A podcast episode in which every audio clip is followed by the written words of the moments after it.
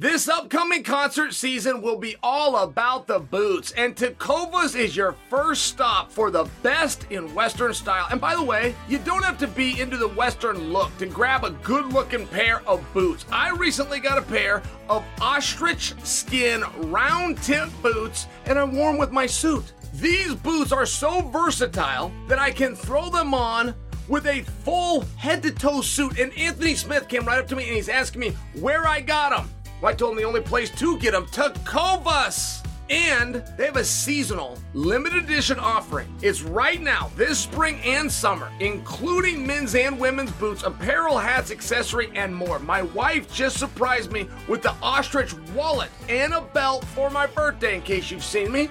I feel like I look pretty sharp in it. I truly do. And Tecovas has first wear comfort with little to no break in period. It's hard to find this level of comfort paired with this level of style. Plus, their direct to consumer pricing keeps value on your feet and money in your pocket. Stop by your local Tecovas store, have a complimentary beverage or two, and shop for new styles. The smell of fresh leather and a friendly staff are at your service. Many stores even have leather custom branding to make your boots truly personalized. And with regular live music and events, there's no in store experience quite like it. If you can't make it into the store, just visit tecovas.com. That's T E C O V A S.com. They offer free shipping on all boots, as well as free returns and exchanges, and they ship right to your door. Go to tecovas.com and find your favorite pair of boots today. After years of fine print contracts and getting ripped off by overpriced wireless providers, if we've learned anything, guys, it's that there's always a catch. So when I heard that for a limited time, all Mint Mobile wireless plans are 15 bucks a month when you purchase a 3-month plan, I thought, what's the catch? But after talking to them, it all made sense. There isn't one. Mint Mobile's secret sauce is that they sell wireless service online. They cut out the cost of retail stores and pass those sweet savings directly on to you.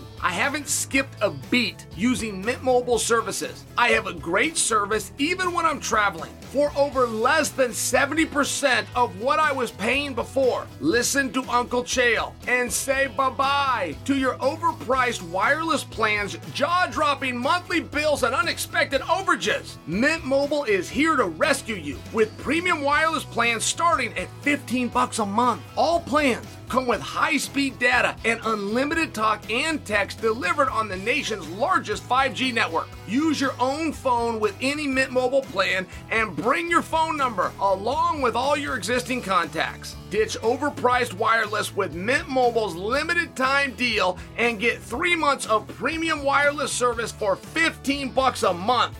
To get this new customer offer and your new 3-month unlimited wireless plan for just 15 bucks a month, go to mintmobile.com slash chael. That's mintmobile.com slash chael. Cut your wireless bill to 15 bucks a month at mintmobile.com slash chael. $45 upfront payment required. That's equivalent to $15 a month.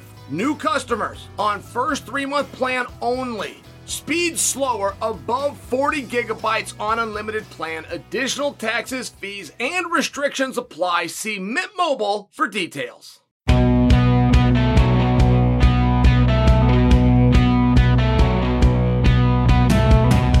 happening, guys? Happy Friday! And thank you for joining another special episode of Your Welcome. I gotta tell you, on today's show, Kamaru Usman, he's still talking about fighting at 205 pounds. Yair Rodriguez and Brian Ortega are going to battle it out tomorrow night on Long Island. And at the end of today's show, I'm going to tell you why the UFC is operating much differently than it ever has before. We got to get to all of that later today, but first, I want to start with this.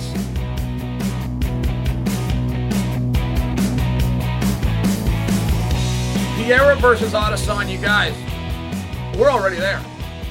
We're already where we're trying to get, where we want to be, which is being entertained through the media, enjoying a fight that isn't even announced.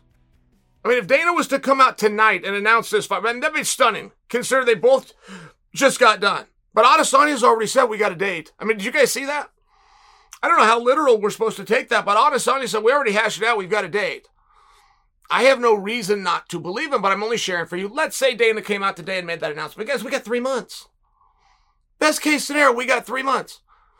You're telling me that we're going to have the kind of fun that we're having right now. We're going to have it for three months. Oh, by the way, how would you promote this if you were Alex Pereira?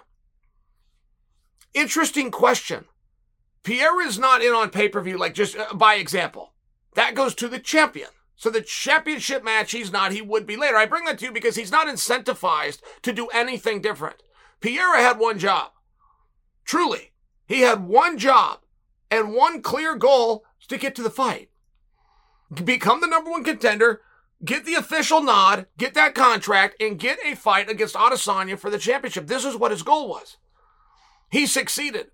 So I bring that to you because Pereira is making this interesting. I don't know that he's trying. Adesanya comes at you pretty hard. At some point, Pereira has to respond. But guys, I mean, we're a number of hours into Adesanya making the statement that they've got a date.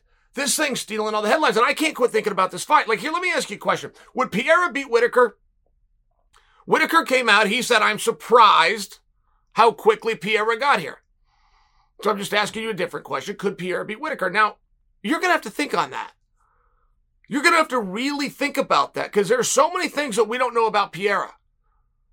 We did not learn very much about him in his fight with Sean Strickland. That was not a great fight. It was a great win and a great performance. It, was, it wasn't a great fight. There wasn't back and forth. There wasn't adversity. There wasn't somebody getting tired, somebody dealing with a swollen eye. We don't know if Pereira can stop a takedown. We don't know if he gets down, if he has any level of defense. Not from that fight. So what?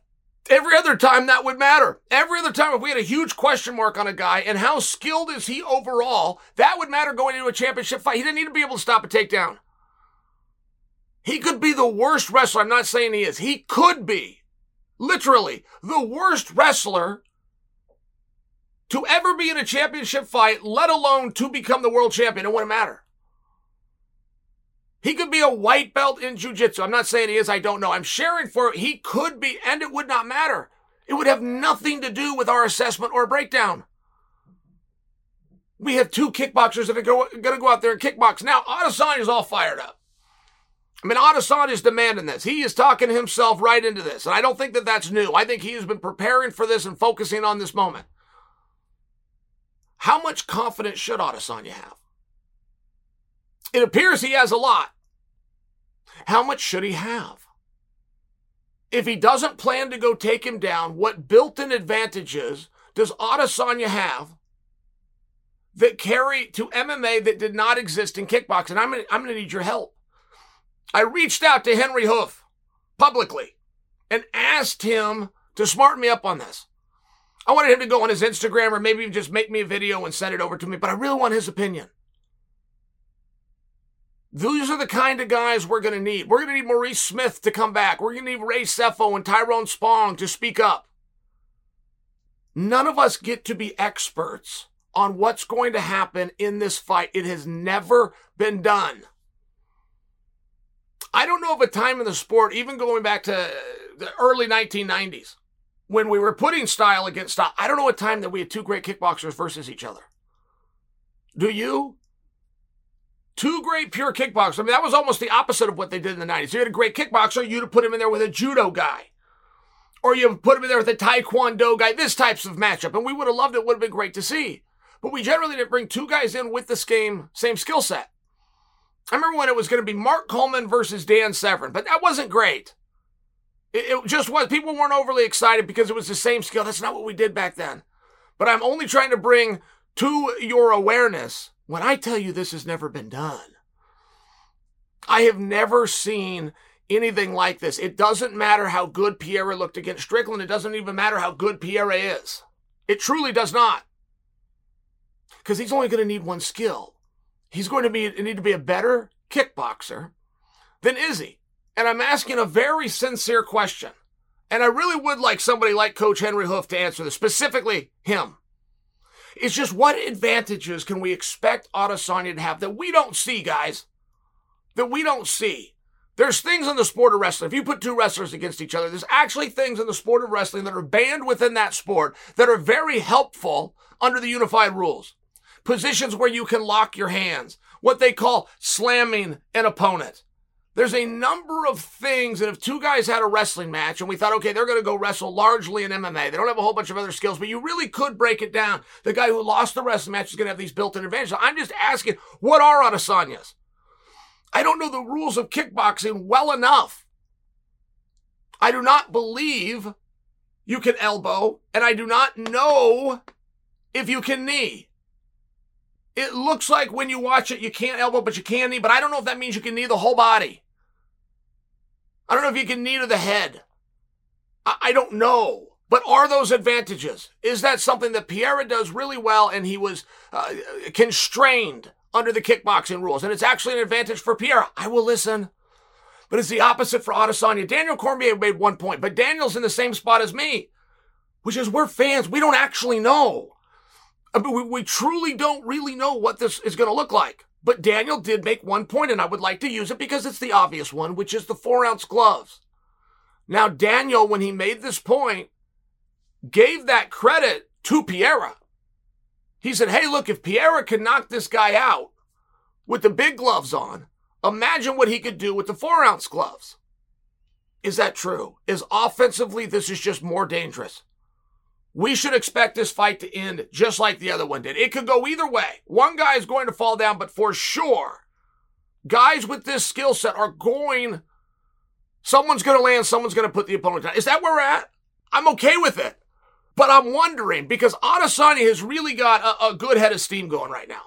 He's got himself in the right spot, and you have to do that. You must put yourself, the great ones can always do this. They will put themselves in a position where they believe they can succeed. So is Adesanya hanging his hat on the idea that I have more experience with MMA? Five minute rounds greatly favors me as compo- compared to what I had to deal with with kickboxing. Look, I know that sounds simple, but I'll listen. I really will. Like, what should we believe is going to be different? What can we reasonably expect is going to be different or different advantages? And Adesanya hasn't started playing the head games, by the way. One of the head games that I would expect is for him to say, what you don't know, because I prefer to kickbox, what you don't know is I've been wrestling every day for seven years. I can, am, and will take you down. Even if that's just gamesmanship, even if we're just having little food for thought within the media, we would listen, wouldn't we, guys? We would. Many times we have seen great strikers against each other, and one of two things happen. They either respect each other so much they stay the hell away. To say, was that Kimbo Slice? Kimbo Slice was taking on uh, Houston Alexander, and they just stayed the hell away.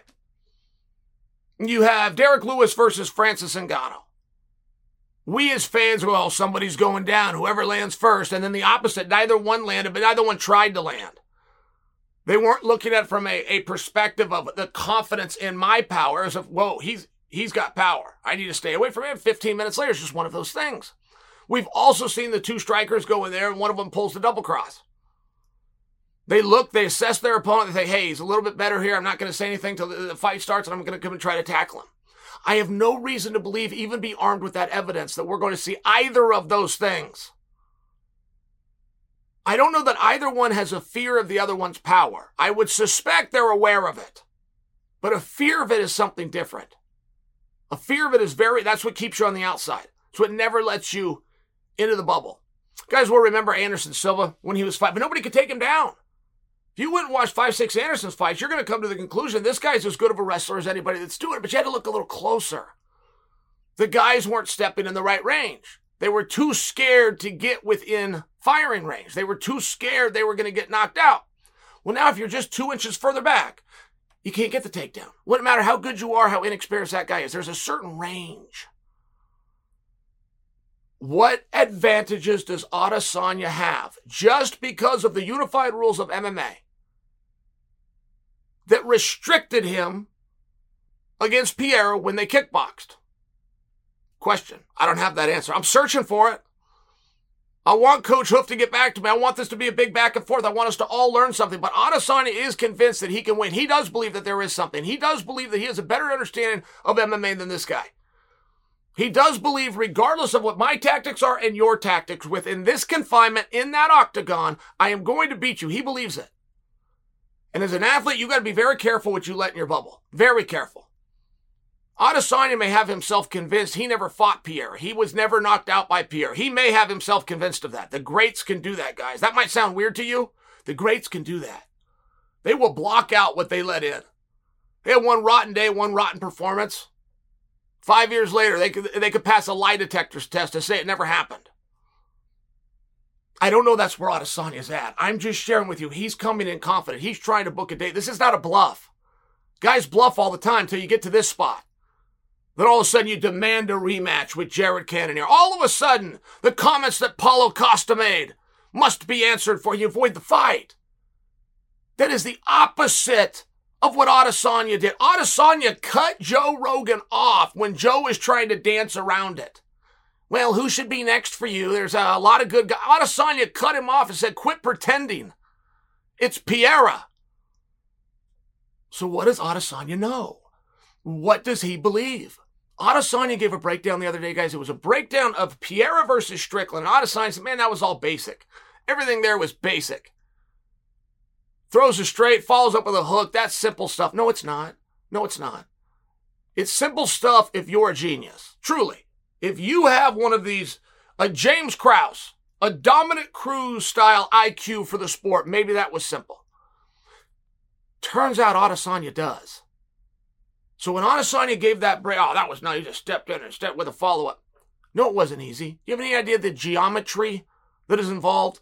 Truly, the, the mathematics involved to get this to this while it's moving at this speed and I'm moving at this speed. I mean, right? This is that, that age old question that none of us wanted to have to do freshman year in al- uh, al- algebra class.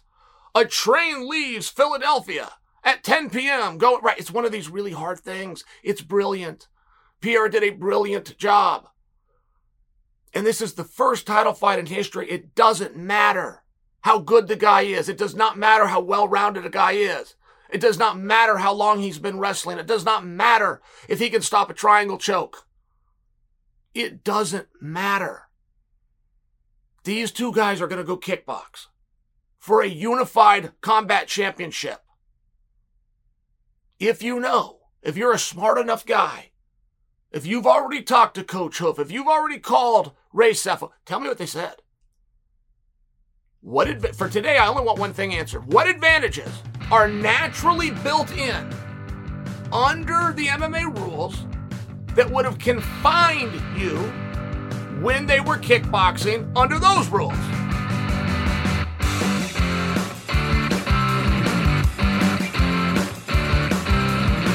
You've heard me say it here before. I'm no stranger to being in tight spots with money. Back in my early days of fighting, sometimes my bills and IOUs outweighed my show and win purse. Geez, those days were rough, and we've all been in that situation at some point in our lives. When we get a little tight on cash, maybe you could only afford a few gallons of gas in your tank or you got an unexpected medical bill and wondered how you were going to cover it. Maybe you're there right now. This is where Dave can help. Dave is a banking app that can help you get up to $500 instantly by signing up for their extra cash account. That's more money to fill your tank or to catch up on those bills. You can finally tackle those expenses that have been stressing you without any hangups. There's no interest and no credit check needed. Millions of people have already downloaded the Dave app to get the financial relief that they need with extra cash. So if you're in a pinch and need some extra help, listen to Uncle Chael and go to the App Store, download the Dave app right now. That's Dave, D A V E. Sign up for the extra cash account and get up to $500 instantly. For terms and conditions, Go to dave.com slash legal. Instant transfer fees apply. Banking provided by Evolve. Member FDIC. The future you will thank you.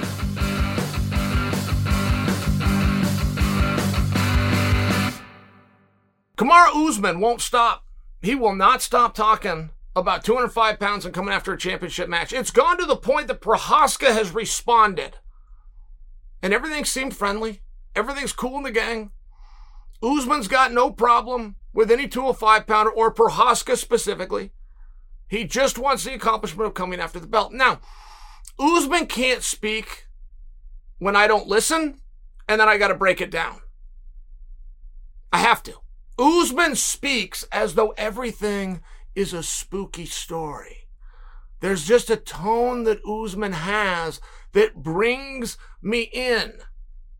And also because of the charisma and the storytelling ability, I instantly think that there's a deeper thought and or meaning. I'm not sure that's what this is. I don't know that Usman has a deeper thought or meaning. I think he's serious and just wants to go to 205 pounds. Now, we're going to have to address this at some point because he won't stop.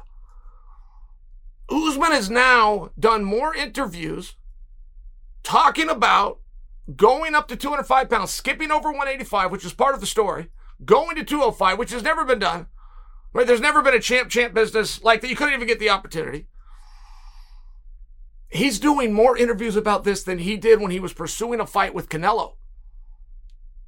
Which is the only reason I'm bringing it to you guys. What is this about? Now, the fight is massive problems. Massive problems that Usman is smart enough to know and see. Such as, Dana's not going to make it. No, here, we're going to talk Dana into it. Okay, great. But listen to what you're asking Dana to do. He's going to put his pound for pound king against the 205 pound champion if the 70 pound king defeats 205, he's going to leave. Usman's already talked about that. I'm just going to pop up and grab the strap and go. You've now left 205 in shambles. I mean, you really have. There will just be a perception. We all understand, as smart hardcore fans, that would be an interesting match, but nobody else does. You're going to have a 70 pounder that just took out your 205 pounder vacated the belt. Whoever comes and fights for it's going to have an asterisk. Yeah, you're champion as long as Usman stays home. Or what if it goes the other side? What if Prochazka puts his foot down and cleans him up? You think Prochazka is going to get any credit for beating a 170 pounder? I mean, I'm, I'm stating the obvious for you guys, right? There, there was nothing uh, intelligent or nothing that wasn't very clear that I'm saying, but Usman is smart enough to know all of these things and he's still doing it. Now, Usman as the champion, who has possibly his hardest title defense coming up. Usman will openly tell you his fights with Colby Covington is the hardest physical thing that he's ever done. But you don't know until you get there. And there is some reason to believe, particularly coming off of a hand injury, Leon having the experience of having been in there with him once before, this could be his hardest fight ever. He's not talking about it. What do we make of that? Perhaps nothing. But when the champ's talking and I'm listening, this is not how my mind works. I'm going for some deeper level here. Hey, what should I think of Kamaru Usman having possibly his hardest match coming up? Kamaru Usman has focused his attention in eight different areas since he's fought Leon. Leon has focused his area in one for five years which is a rematch with the last guy that beat him. Oh, by the way, it happens to be for the strap this time. Kamaru's not talking about him. Is Kamaru fully focused on him? We'd have no way to know. What, I go take five interviews that had a collective 12 minutes? And just because he wasn't talking about Leon there, I come to the conclusion that his eye is off the ball? That'd be a big stretch for me, but I can't help but do it. What does this mean, guys? What is he doing? Has nobody grabbed him and told him it's not going to work this way? Because there's a part of the theme that I like. Kamaru Usman is not a 170 pounder. He happens to be the 70 pound champion. He happens to be the, uh, the greatest 70 pounder in the sport. He's an 85 pounder. Now, I only say that because that's what he competed at. When, he had world and Olympic aspirations in the sport of wrestling, he was competing at 185 pounds. He sucked down and, and went to 70. He could easily go 85. That's the point that I'm proving. And I think that you guys would agree with that. You take one look at him, yeah, sure, you could be an 85 pounder today if you want to, but he's not even looking at that. He's not even considering that. Would that change if Adesanya wasn't the champion? Fair question. And if it changes, would it be a long term fix? I mean, if you take Usman out of 170, the guy who's lapped the division, that division just got a hell of a lot more interesting And we've just seen this tested. When Jon Jones left 205 pounds, 205 pounds was dull. Soon as Jon Jones left, boy, it's not dull anymore, is it? It's back to a coveted division. Because the competition's a little closer. Competition gets a little bit more real. Five guys all claiming they could be champion. Well, you're listening to all five of them. You're going to have to see the match. Wasn't like that when, when Jon was there.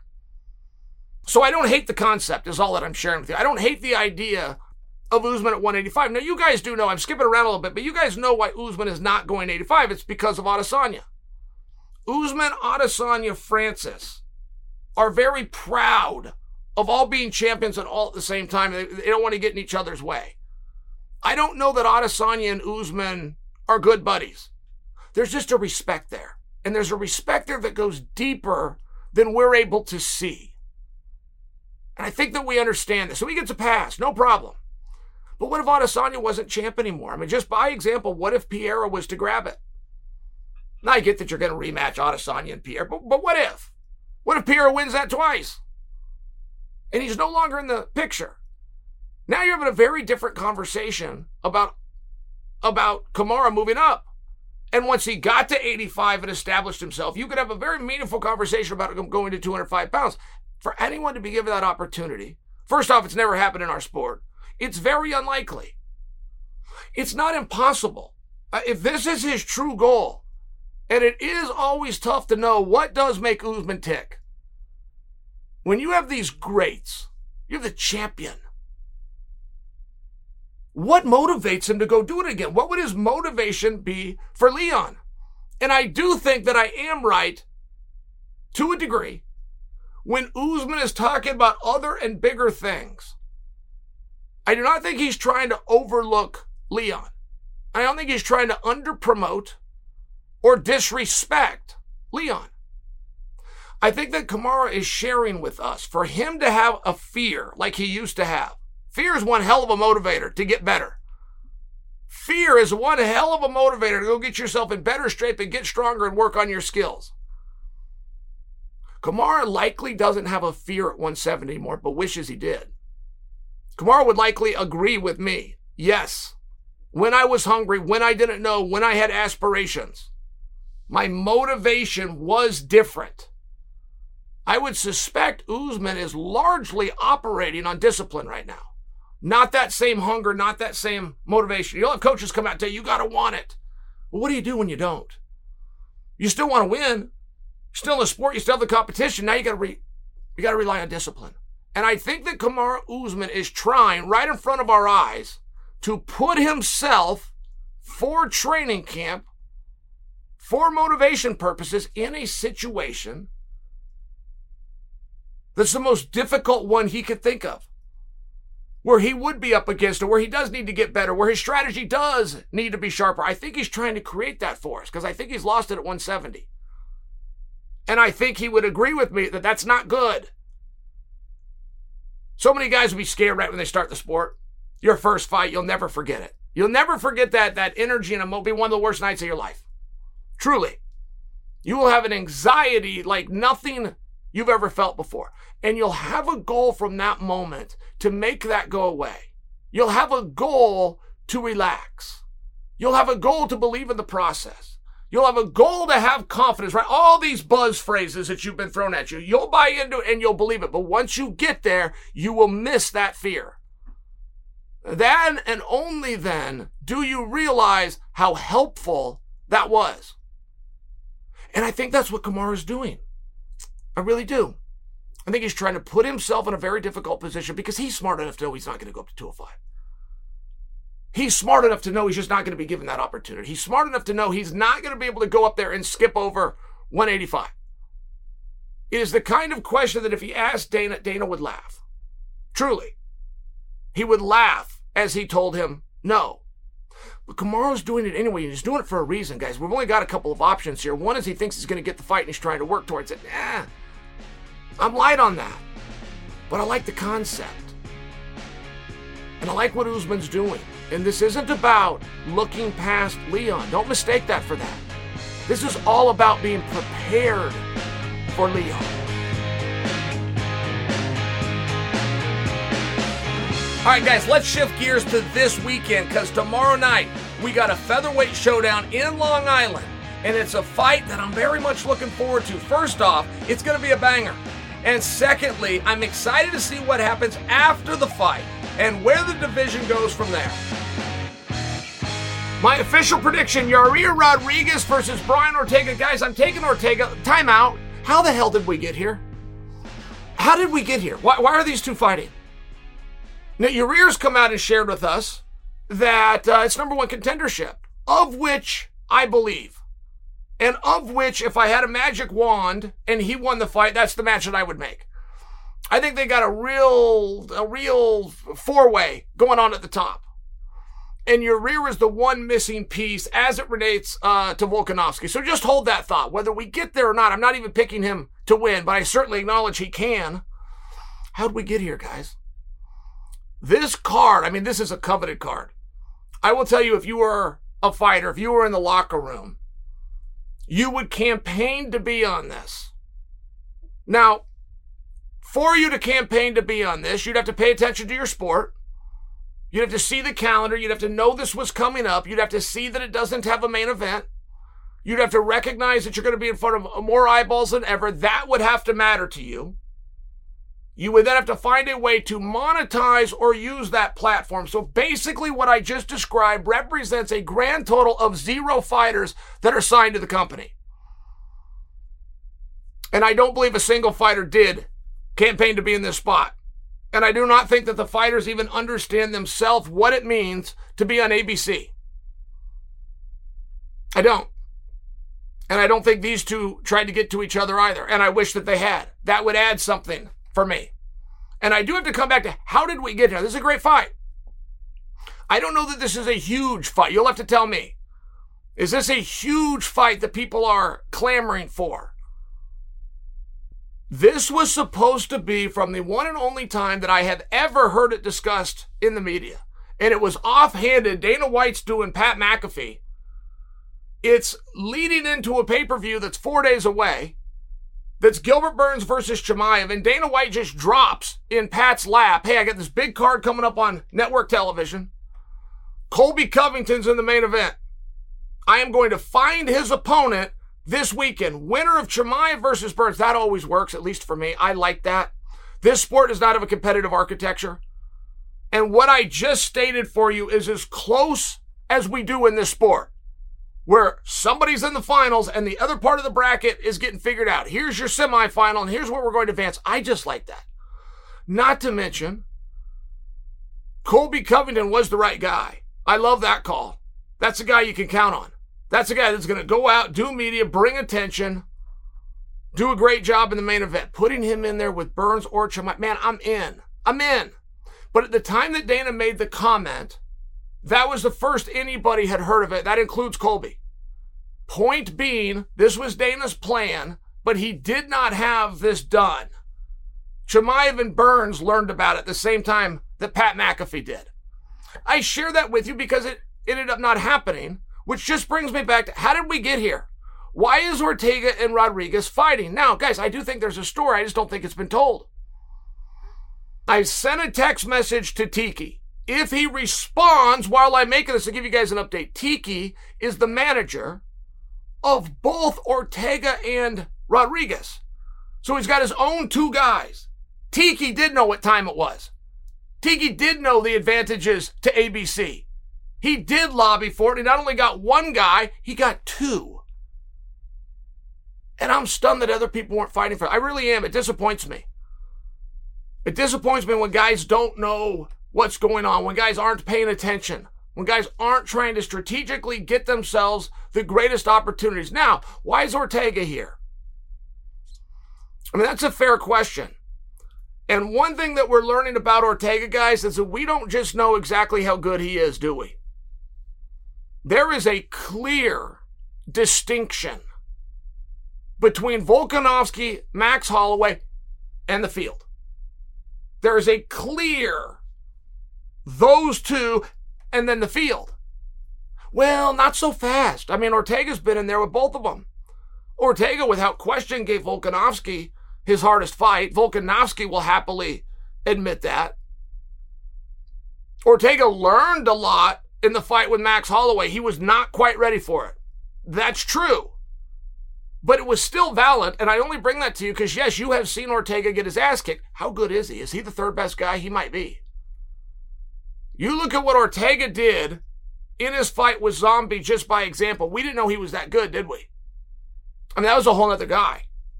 There was a whole other guy with a whole other drive. And guys, anything in life, what goes up must come down. And when you see these younger guys get an opportunity, like Ortega did, to fight for a world championship, in his case, too, everything goes down. Whatever you're going to do next, how are you going to find the motivation? Where are you going to get that from? Now, that's a mental battle, not a physical, but you still are being tested. Ortega went out flying colors. And I do think this is a problem. We don't we don't exactly know how good he is. He would appear to be the third best guy in the world. That is a remarkable achievement. And I'm not certain that you're fully aware of that. Now, he wants to get back to number one. I think he's going to have a hard time. I think that it is true that Rodriguez was told, if you win this, you get. But it still brings a question of why is Brian here? He was just asked to do it. He was training, he was looking for a fight. I don't know. I'd like to know that part of the story. Frankly, I think I'm owed it. I believe I am owed this part of the story. What does this mean and what is this about? Rodriguez has told us that. Now, one reason that I went to Tiki and I told you guys, if he responds, I'll get back to you. Tiki's not just a manager, Tiki's a trainer. Tiki brings these guys in, he gets them ready for fights. I'd like to know what the room looked like. Have Ortega and Rodriguez train together? I would guess, and I would even bet for you guys, the answer to that is yes, but we haven't been given that information. And I think we should, and I think that we're owed it. I think that's compelling. And if they did, how long ago was it? Because one thing that we did not get with this fight, right? We didn't get a push and pull, we didn't get a back and forth. Dana, that we know of, was not given resistance. And that's interesting to me. When two guys sparred and trained and shared a room together multiple times. And both guys accept the fight right away, thinking it's a good fight for them. That's interesting to me because both things can't be true. And they are very, very different guys. I mean, Ortega on the ground with his ground skills is not overly comparable with Rodriguez. Rodriguez is stand up, guy's a video game. One of the first times I saw Rodriguez, I think it was his third fight, it was one of the first that I saw him. I'm going back many years. This would be around 2015, 2016, right in this ballpark, and I'm with Gilbert Melendez. Now, Gilbert Melendez, one of the greatest fighters this sport has ever seen, was on top of the world. Then he was ranked number one or two he still had championship opportunities in front. And I bring that to you because Gilbert is watching Rodriguez, who is in the division, is somebody where Gilbert could cross paths with him. And Gilbert was extremely complimentary. I mean, what is this guy doing? I watch fights with Gilbert all the time. And we're fans. You know, you see that, that side of it. Not to this extent. This was different. When Gilbert was commented on Rodriguez, who was a potential future opponent, it was different. Gilbert was breaking it down just slightly for me. This was real quick conversation, but I remember it all these years later. And I remember what a compliment it was to Rodriguez, who was a young guy at that day. He was 21, he was 22. People weren't familiar with him yet. Rodriguez is a video game. I used to have to say that about one guy one guy only, which was Demetrious Johnson. But Demetrious would do techniques that you could only do through animation. I had only seen them before in scripted, edited animation. True video game. And then Rodriguez came along. Now I can say this about two guys. Joe Rogan has called Rodriguez fights before, and I've seen Joe get tongue tied because he couldn't tell the audience what the move was called. Couldn't tell the audience what the move was called because we'd never seen it. It didn't even have a name. And Rodriguez did like five of these all in one night. Very interesting guy. But that does come back to the sparring. That's extremely relevant. In sparring, you bring the striking down right? Taking care of your partner. You bring the striking down. The grappling's at 100%. So if these two went and sparred and Ortega's going, yeah, I can handle this guy, did many times, it's a little bit of a false premise because he's going 100% at what he's good at and Rodriguez is pulling back. Now, why would Rodriguez think the fight? Why would he have the same memory of the workouts with Ortega and think, hell yeah, I'll fight that guy? Well, because he knew he was holding back. And that's that's interesting to me. I saw that play out firsthand. Randy Couture retired, came back to the sport in a heavyweight division for a championship against the giant Tim Sylvia. Now, I was in the room when those guys used to spar. And Randy beat Tim every single day. But Tim was also being nice. And when Tim had to accept this fight, he was being challenged. He was the champion. He had no choice to be there. Randy chose to be there. And Tim came out and he just said, Yes, Randy used to handle me in the room. was being nice. I was staying at his house. It was his gym. He's a 205 pounder, the heavyweight champion. I didn't want to hurt him. Well, Tim was telling the truth. That wasn't for hype. That wasn't for promotion. I watched it. That is what happened. Now, that also doesn't just mean you can flip the script, you're going to go out and win the contest, and that one played out the way that did. But I will only share with you, I think we, the audience, should be. I don't know how we got here, guys. I'm happy we're here. Rodriguez Ortega. I believe Rodriguez that if he wins, he will be the number one contender. I believe that he was told that. But Brian's not going to just come to the table. He's just not. This is a top guy. This is a main event guy. This is a big spot. This is a hard fight. What's in it for me? I don't have the answers to that. Something makes Ortega tick. And I could live with anything, including me being completely wrong and there was no cherry put on this sundae. Just a straight up competition. He liked the matchup. I'm in, but I haven't been told that, and I'm owed it. So I'm trying to get you guys a scoop, right? We're running out of time here. I'm going to Tiki. I'm trying to get you guys some scoop. Did these guys used to train? Was there heat? Was there a problem? How did this fight come together? Did it put Tiki in a weird spot? I don't know these answers. Tiki corners both guys. Tiki's got to be sitting this one out. The mere element of how Tiki fits into the story is great promotion and we haven't been told it, but we're owed it, and I'm going to get it for you.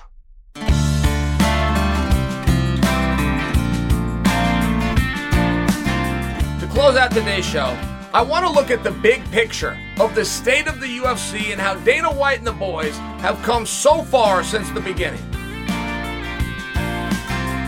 How are we going to look back at 2022 as it pertains to MMA? As it pertains to the feelings and the emotions and the matchups that we had. How are we going to look back on it? Because, guys, something is happening right in front of our eyes. And if you want to learn the business, you want to try to get into the minds of the guys on the second floor at the UFC so you can attempt to manipulate those minds, steer your own career with it, this is a great time to study because something is happening right now that's very different. And nobody's observed it, let alone looking into it. I will be bringing it to your attention right now. But I will share with you if you grab Dana White in 2001, when he had a vision to start this organization, the mindset that he had and what he was positive he needed, and put that with Dana White of 2022, they would be in disagreement with each other. Let me give you an example. The fights that we're getting, the ratings that we're doing, the sellout audience, the buzz around MMA is as strong as it's ever been. But 2001 Dana White would have been very clear to tell you there is no business here unless I have stars. I can have a roster that's light. I've got to have stars in my main event. Championship matches, household names. Dana would have been right. For 21 years, that was absolutely what he needed. But we're in a different phase right now. And it's got to be studied. You got to understand what's happening to start to break down why.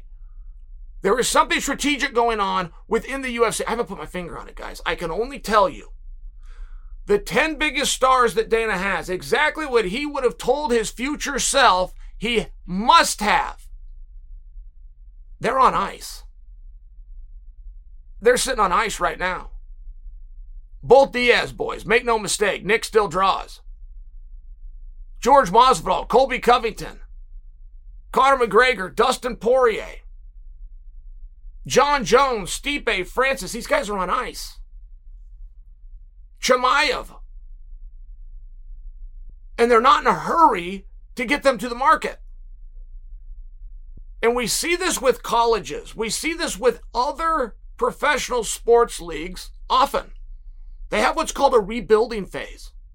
And they will take time and they will take investment and they will start to build another crop. That's just not what's happening here. That is happening advertently.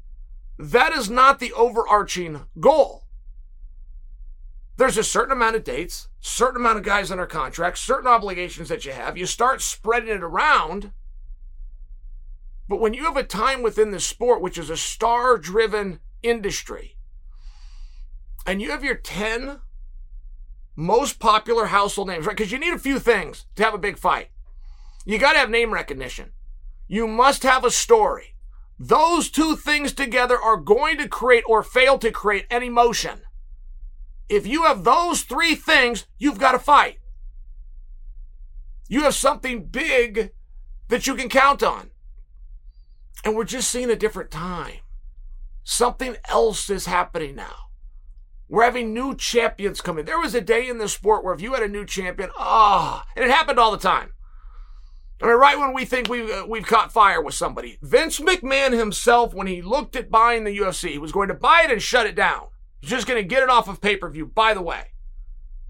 But he openly said you cannot have a star unless you control the outcome. It's why the UFC will never work. That's a quote. He was wrong. But you know what, guys? When he said it, we believed him. We thought he was right. We thought we do need a guy that can keep that belt for a period of time. We do need that guy that becomes the champion.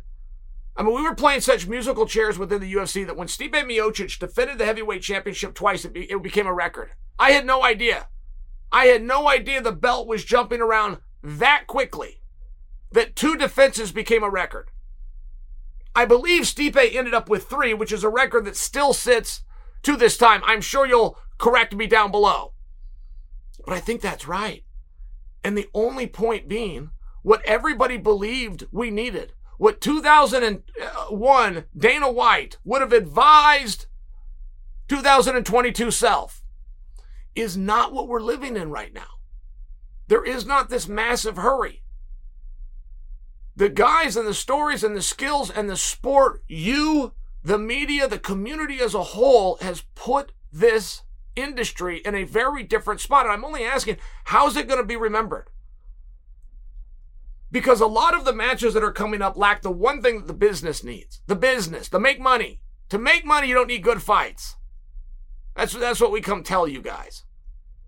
You have to have one thing, and one thing, there is one thing that keeps the financial side of this business going, which is anticipation. If you do not have anticipation, you have not, I don't give a goddamn how good the fight is. I'm tired of hearing that, quite frankly, because I'm, twi- I'm tired of hearing the ignorance. I know that that gets presented to you guys. I don't have a problem with that. What I have a problem is when you believe it and then you try to send it back. Fight of the night, knockout of the year, all of these things, right? But you can't make any money on that. I'm having a different conversation. When the fight's already over, you can't make any money. You got to have it ahead of time, which you only get one, which is through anticipation. This year, in comparison to other years, does lack anticipation. That's true, but it does not lack incredible matches. Find an example. We were starting to do the champ champ business.